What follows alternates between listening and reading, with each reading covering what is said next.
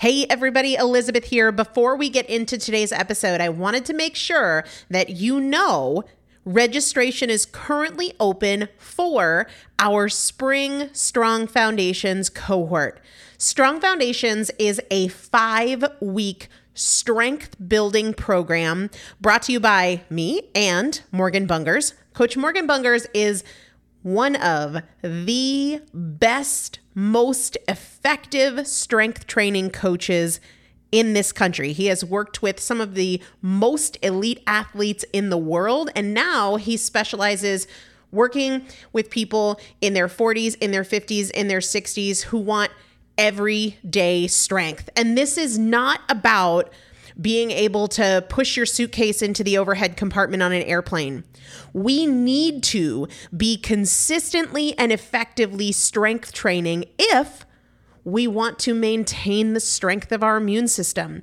Muscle is a critical part of our immune system. And if we are not actively maintaining our strength, we are losing it as we age. And that means we are losing the strength of our immune system. It's also a significant component of our overall metabolism, especially our carbohydrate metabolism. Muscle mass plays a huge role in energy, in mood, mental health, bone health, so many different things. This is just not optional, but a lot of us don't do it because we aren't sure what to do. We aren't sure what not to do. We aren't sure if we're moving well. We don't know how to accommodate for our physical limitations or our current level of fitness. And that is why you need a coach, and you'd be hard pressed to find one better than Morgan Bungers. Now, here's the thing about fitness programs I've experienced this. My mom, who's in her 70s, has experienced this where you buy a fitness program and then you're like, okay, but I, I can't do that workout because I'm not fit enough, or I don't have enough balance, or I don't have that equipment, or that hurts my knees, or it hurts my back. And then you're sort of just left to figure it out yourself, which means we often don't do anything. The great thing about Strong Foundations is that Morgan and I are part of it every single day, and you have an unlimited ability to ask us questions in a group setting or via direct message so that Morgan can help you scale for you, for whatever equipment you have, for the time that you have, for your fitness level, for your body and your physical limitations five weeks. There's two different tiers there's a beginner intermediate tier, there's an intermediate advanced tier.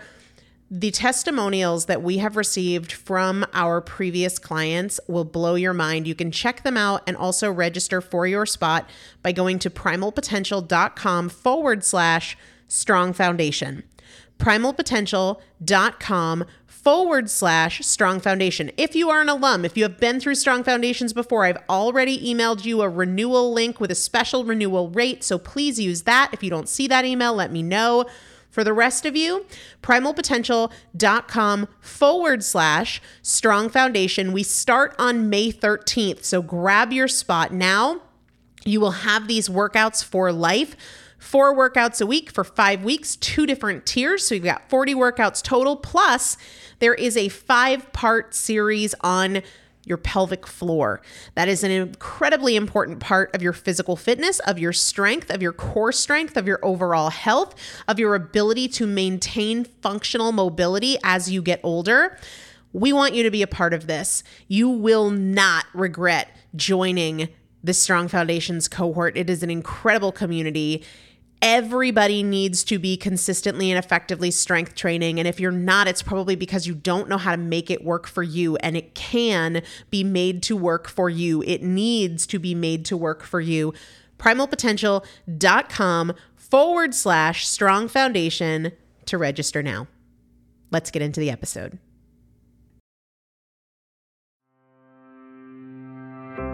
Is Primal Potential, and I am your host, Elizabeth Benton. Through education, motivation, and implementation, we will bridge the gap between knowing and doing so we can master fat loss naturally and help you reach your highest potential. Let's get started. Hello, everybody, and welcome back to the Primal Potential Podcast. I am Elizabeth Benton. Thanks so much for coming back to hang out with me for a little bit today. I've got two objectives with this episode. I think they're related, though they will look a little bit different. The first thing I want to do is expand a little bit on episode 336. 336 was aired last week and it was all about how to redefine yourself. Then I want to talk about binging. We can lump eating, uh, overeating into this category as well. I know a lot of people don't like the word binge or they don't use that as the word to describe overeating. Sometimes they look the same, sometimes they look very, very different. I've learned a lot about overeating, eating to the point of regret, binging, and I have a perspective from my own experience as well as from my work uh, with some clients about how we really misunderstand what we're doing and why when we do that. And I want to tackle that today, shine some light on it, and hopefully help you take a few steps forward, whether you're struggling with overeating, whether you're struggling with binging, call it whatever you would like. I want to start by talking about episode 336. If you have not yet listened to 336, How to Redefine Yourself, please start there first. Check that out and then meet me back here. For those of you who have listened to that episode, 336, How to Redefine Yourself, I got a lot of positive feedback on that episode, and more than a few people felt like it was one of the best episodes of the Primal Potential podcast ever. When I get that kind of feedback, I'm always curious and I always ask people, and then I think back through it myself. I'm always curious about what is it? What is it that really resonates with people? And I think in that case, part of it was talking about my own experience, right? Sometimes when we talk here on the podcast, it's um, non specific. It's not about me, it's not about a client, it's generality. In general, hmm, I think people, I didn't mean to do that. I think that most people do better with specificity than generality. So when I'm talking about my own experience, I think sometimes that's a better way to apply different techniques or strategies or lessons or theories. But I think the other thing is that many of us really aren't sure change is possible. Like, we're really not sure that we as tigers can, you know, change our stripes or spots or whatever tigers have, that we are capable of change. And in addition to that, in addition to my thoughts on 336, even before the feedback came in, as soon as I finished recording, I was like, oh, there were a couple things that I totally should have mentioned and I didn't think to do so because I don't script my episodes, so sometimes that happens. I think that redefining yourself and tendencies or habits of overeating or binging are very much tied together. So that's why I've lumped these two things together for today. I hope you'll circle back to 336 if you have not yet listened to that episode, um, because I don't think what I'm about to share will make a whole lot more sense if you haven't listened to 336. But to give you guys a refresher who have listened to it, I was talking about how I redefined myself, starting from chronic overeating, emotional eater, yo yo dieting, obese woman, to who I am today, feeling very confident about my ability to take care of myself, which I wasn't for a long time, feeling very capable about my ability to make great choices, even though I wasn't for a very long time, feeling very disciplined in my choices food, fitness, lifestyle, finances, even though that is the last word, disciplined, that for most of my life I would have used to describe myself.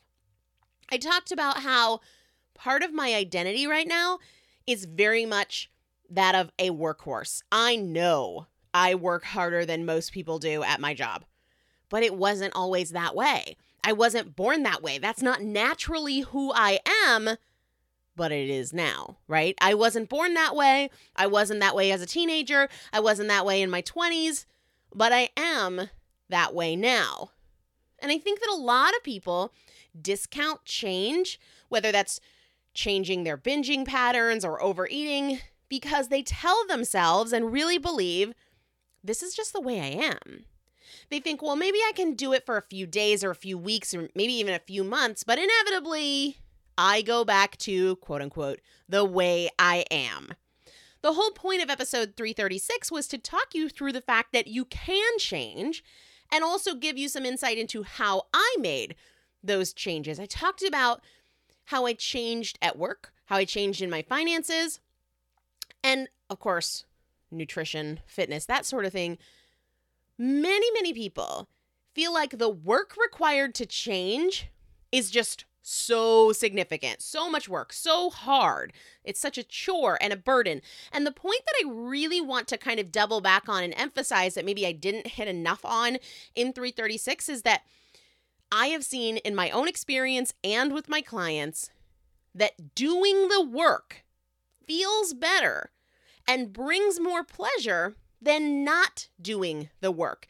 Doing the work of change, though it can feel different and hard in the moment, it does bring more pleasure than not doing it. And the only way to learn that for yourself is to dive in and experience it. That's the only way you're going to see it. Don't wait until you get it. Don't even wait until you believe it to take action. Take action and you will find it to be so. Making the right food choices often uses less energy than not making them, and it feels better. Unfortunately, we have a tendency to convince ourselves otherwise. We convince ourselves that eating whatever we want, whenever we want, feels better, and practicing discipline in what and how much we eat feels worse. And this is part of the big lie about binging and overeating that I want to talk about in a couple minutes. I'm on my way there, I promise. One of the things I talked about in 336 was my transformation in my professional life. And I shared how part of my, or big part, of the trigger to my physical transformation was recognizing hey, wait, I'm not unmotivated. I'm actually really motivated in my work life. I'm very disciplined in my work life. But I wasn't always. I used to be a slacker, and it was hard work to get good at my job. But here's what I think I failed to mention it was totally exhausting and miserable to suck at my job before I decided to get good at it, right? Yes. I had to put in effort to learn more about the products than the other people there. I had to put in effort to go to more meetings and learn about other areas of the company. It took energy to go in early and leave late. But it felt awful to not be good at my job and feel overwhelmed and stress about deadlines and worry if people thought that I was a slacker because I was gone for three hours in the middle of the day. I was, and they probably did. And that was a real emotional burden, right? I was cutting corners and I felt the weight of that. It made things harder and I didn't feel good about myself and I wasn't happy. Taking care of yourself makes everything easier. And if you just act on that instead of waiting to believe it, everything in your life will get better. Little things make a difference. Keeping your car clean can impact your food choices. Keeping your house clean can impact your food choices. Staying on top of your laundry can impact your food choices. And all of these things can impact your career and your relationship. It makes it easier. It makes things easier. It makes life easier. And part of it is because you're more efficient, but a lot of it also has to do with how you feel proud, accomplished, capable, confident. We want to grab up every small opportunity to make ourselves feel that way. And I learned that it just felt better to make good food choices than to make bad ones. Was it tough to make a disciplined food choice when I wanted to indulge? Yes. Could I avoid that effort, skip it over if I just gave in and indulged? Absolutely. But the emotional burden of constantly indulging was suffocating. Whether it was feeling guilty, stressing over what to wear because I didn't think I looked good in anything, worrying about going to the doctor because I didn't want to get on the scale, thinking about how much I should eat, what I should eat, what I would eat next, what diet I was going to go on, if I would fail, how much weight I could lose by the next big family event. Dude, it was constantly hard. Making good choices isn't always easy, but it's not constantly hard like being unhappy is like wanting something different for your life is. It is easier to create the change you want than to accept the life you don't. Seriously, right? I- am not misleading you here, but you can't wait to believe it or to get it. You just have to act on it, right? Change was hard for me because my normal was overeating, right? Because I didn't know. I didn't know what was on the other side of that effort. I didn't recognize or appreciate that there was something easier. All I knew was the very hard way I was living. I didn't know what was on the other side. And so it was really tough to talk myself into those choices. But I'm telling you, I'm telling you that it is easier to great, take great care of yourself than not to, right? Weight loss and food guilt and food obsession ruled my life, and that was way harder than the discipline and the effort of change and the focus required for consistency. I learned that I actually enjoyed food more when I indulged less, and I enjoyed food less when I indulged more. Seriously. I learned that I was happier when I was spending less than when I was spending more. And all of this leads me to the biggest lie about binges that I want to talk about today. Biggest lie about overeating. And that lie is that we do it because we like it.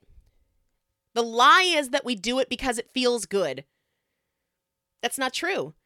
And I'm going to get a little bit personal here about my own thoughts that would come up when I would binge, if you'll indulge me in that, because I think some of you can relate to the specificity there.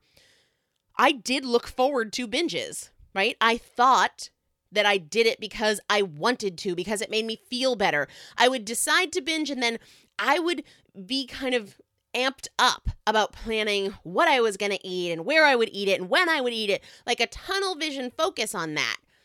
And because I turned to this after stress or emotion, I had convinced myself that it was a coping mechanism, that the overeating or the binge eating, call it what you'd like, was helpful. A positive response, not positive as in good, but positive as in helpful to the stressor.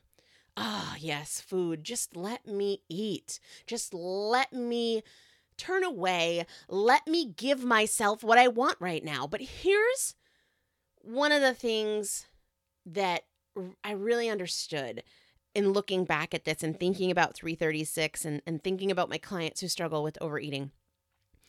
When I really love something, when something is really good, good for me, and I enjoy it fully, when something works, I want to share it right? Let's think for a second about some of the things you love most things that are amazing, things you love, things that make you feel great, things that make you feel happy. You want to share them with people, right? Like if I'm reading a book and it's amazing and it's blowing my mind, I want to tell somebody about it. I have a couple friends who randomly get texts or emails from me with, oh my gosh, you're going to love this.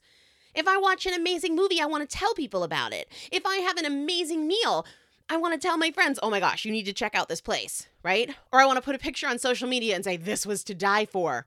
If I hear a song that I love, I want to share it. But the binges, I never wanted to share. Not only that, I would go to great lengths to hide it. Second guess anything that you say brings you pleasure if you want to hide it. Because there's something happening below the surface. Ask yourself this thing I'm turning to, is this a place I hide or is this a place I thrive? The things we love, they're things that makes us thrive. But if we're hiding, that's not the behavior that goes along with something you really love, right? And when I ask that question, is this a place I hide or is this a place I thrive? Don't overthink it, make it black and white. Thrive or hide? What is this? One of my clients posted something in his journal the other day that I totally loved and immediately shared with a bunch of my groups. He wrote, I build routines that pay me back, not set me back. I build routines that pay me back, not set me back. They don't hold me back, they pay me back. Those things that pay us back, those things that make us feel good, that we make happen, that make us proud, those are the things we love. Those things that set us back, we resent them. They create drama and anxiety and tension in our lives, right?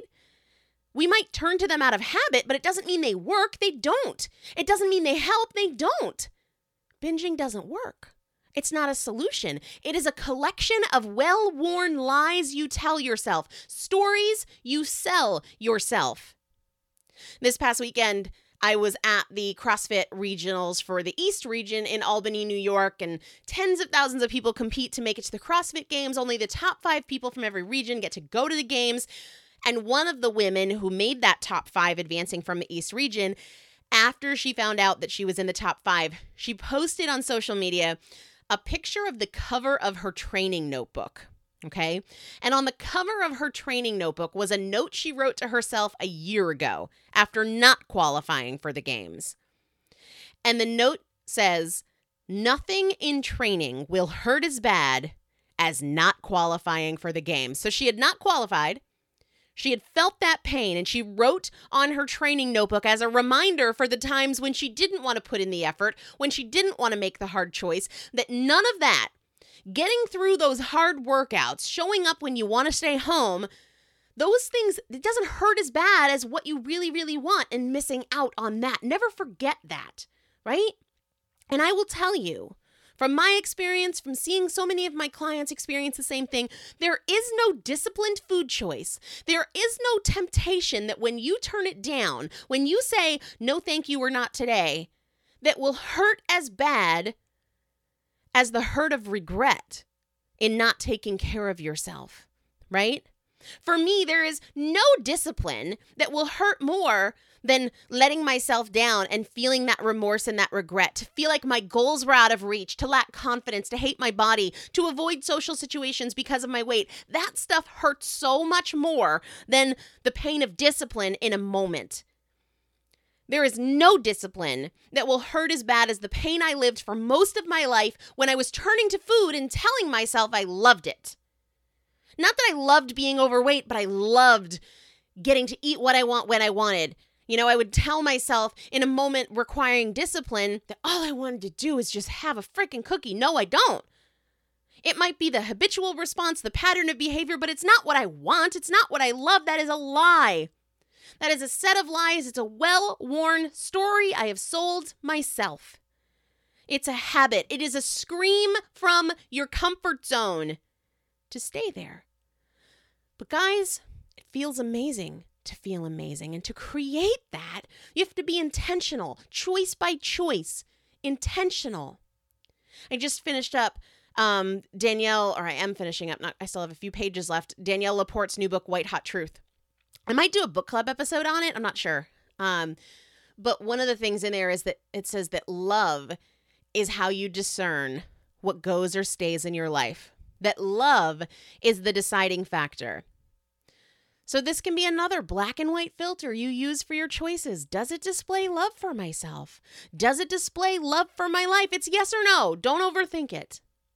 I got a text um, just a few hours ago. Well, no, a couple days ago from one of my clients, and she is currently in the thick of the hard work required to change her life, to change her finances, her body, her fitness.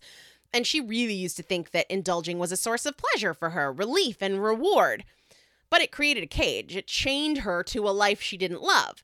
It was just a story she sold herself, well worn lies she told herself. I feel like that should be like a country song that I should write, maybe. The stories we sell ourselves, the well worn lies we tell ourselves. Hmm, maybe, maybe I'm just going to write a country song. Anyway, so she sent me a text message, and uh, the text had a picture of her out on the lake with her niece and her dog. And she said, Life is good. It's not that food is good, life is good. And now that she's cut some of the chains from food, she's actually living her life.